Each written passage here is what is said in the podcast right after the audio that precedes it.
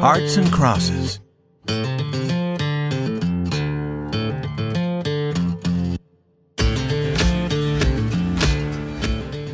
Baldy Woods reached for a drink and got it. When Baldy wanted something, he usually got it. He. But this is not Baldy's story. Now he took his third drink, which was larger than the first and the second. Baldy had been listening to the troubles of a friend. Now Baldy was going to tell his friend what to do. So the friend was buying him the drinks. This was the right thing for the friend to do. I'd be king if I were you, said Baldy. He said it loudly and strongly. Webb Yeager moved his wide hat back on his head. He put his fingers in his yellow hair and moved it about. It now looked wilder than before. But this did not help him to think better. Therefore, he also got another drink. If a man marries a queen, it ought not make him nothing, said Webb. Here was his real problem. Surely not, said Baldy. You ought to be a king but you're only the queen's husband.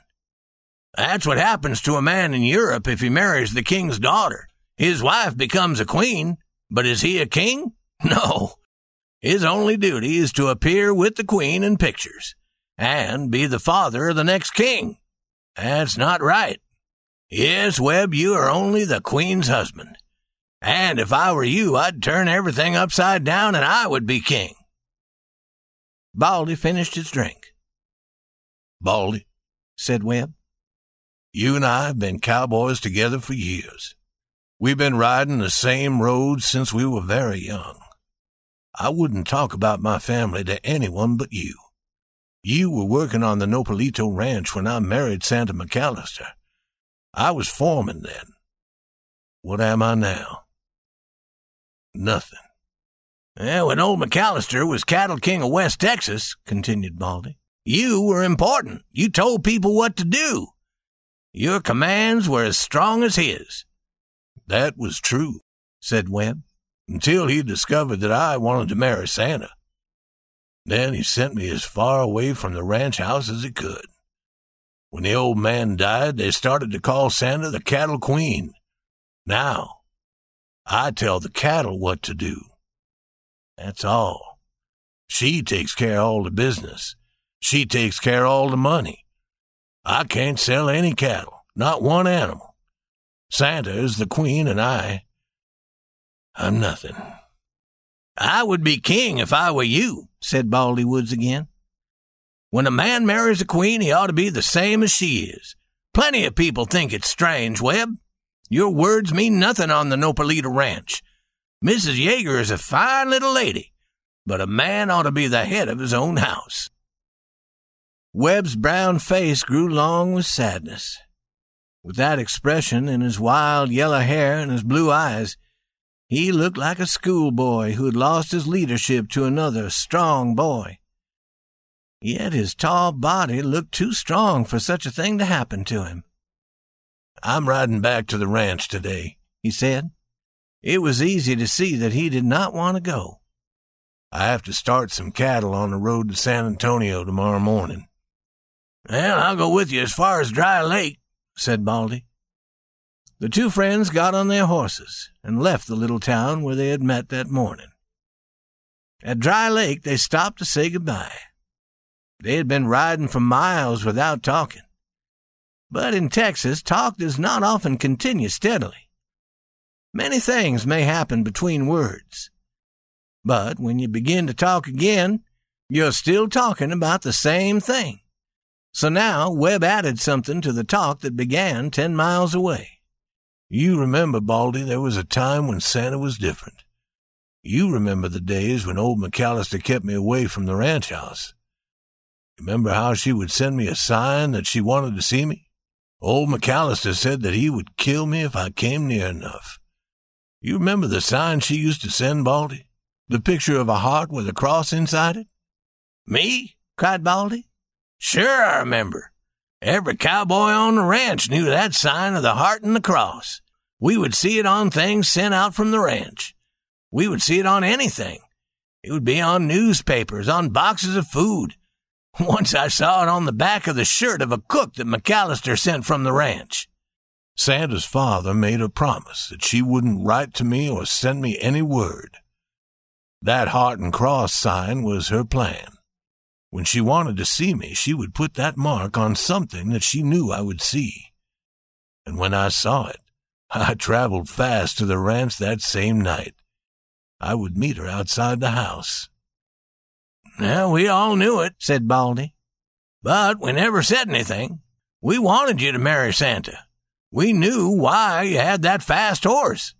When we saw the heart and the cross on something from the ranch, we always knew your horse was going to go fast that night.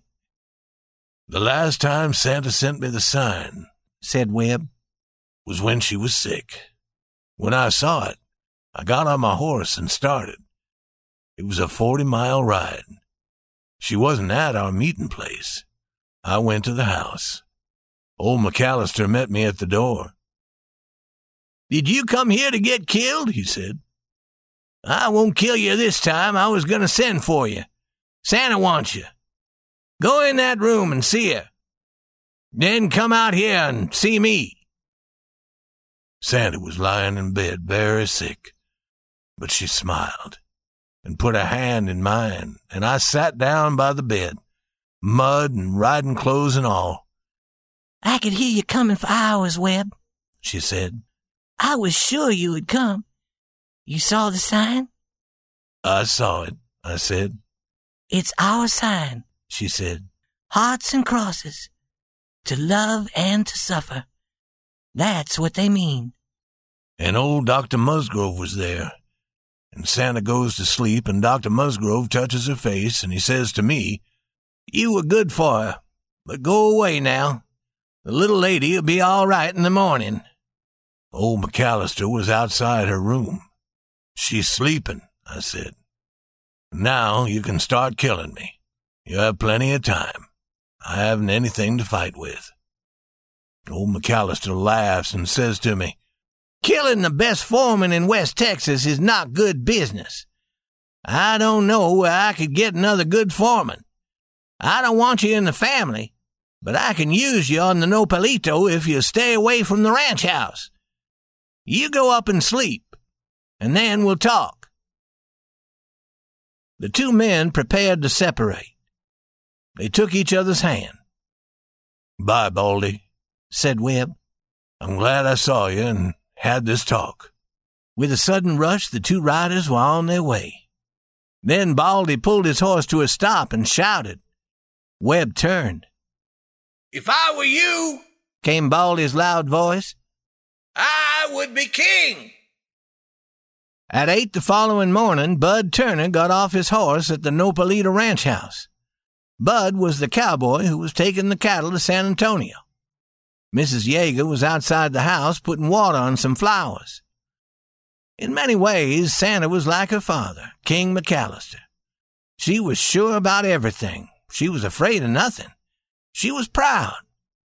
But Santa looked like her mother. She had a strong body and a soft prettiness. Because she was a woman, her manners were womanly. But she liked to be queen, as her father had liked to be king.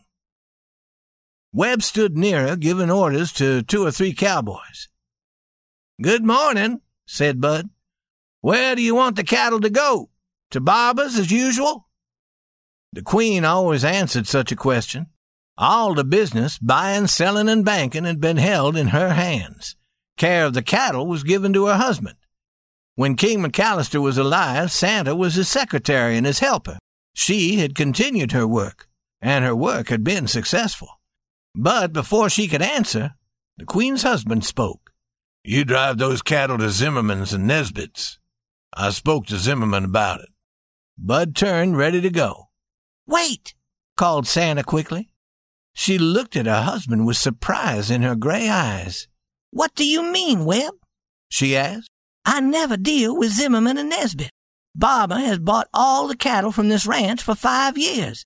I'm not going to change she said to Bud Turner. Take those cattle to Barber. Bud did not look at either of them. He stood there waiting. I want those cattle to go to Zimmerman and Nesbit, said Webb. There was a cold light in his blue eyes. It's time to start, said Santa to Bud. Tell Barber we'll have more cattle ready in about a month. Bud allowed his eyes to turn and meet Webb's. You take those cattle, said Webb, to Barber, said Santa quickly. Let's say no more about it. What are you waiting for, Bud? Nothing, said Bud. But he did not hurry to move away, for man is man's friend, and he did not like what had happened. You heard what she said, cried Webb. We do what she commands. He took off his hat and made a wide movement with it, touching the floor. Webb, said Santa, what's wrong with you today? I'm acting like the Queen's fool, said Webb. What can you expect? Let me tell you. I was a man before I married a cattle queen. What am I now? Something for the cowboys to laugh at. But I'm going to be a man again. Santa looked at him. Be reasonable, Webb, she said quietly. There's nothing wrong. You take care of the cattle, I take care of the business. You understand the cattle. I understand the business better than you do. I learned it from my father. I don't like kings and queens, said Webb, unless I'm one of them myself. All right, it's your ranch. Barber gets the cattle. Webb's horse was tied near the house. He walked into the house and brought out the supplies he took on long rides. These he began to tie on his horse. Santa followed him. Her face had lost some of its color. Webb got on his horse. There was no expression on his face except a strange light burning in his eyes. There's some cattle at the Hondo water hole, he said. They ought to be moved. Wild animals have killed three of them. I did not remember to tell Sims to do it. You tell him. Santa put a hand on the horse and looked her husband in the eye. Are you going to leave me, Webb? she asked quietly. I'm going to be a man again, he answered. I wish you success, she said with a sudden coldness. She turned and walked into the house. Webb Yeager went to the southeast as straight as he could ride. And when he came to the place where the sky and the earth seemed to meet, he was gone. Those at the Nopalito knew nothing more about him. Days passed, then weeks then months. But Webb Yeager did not return.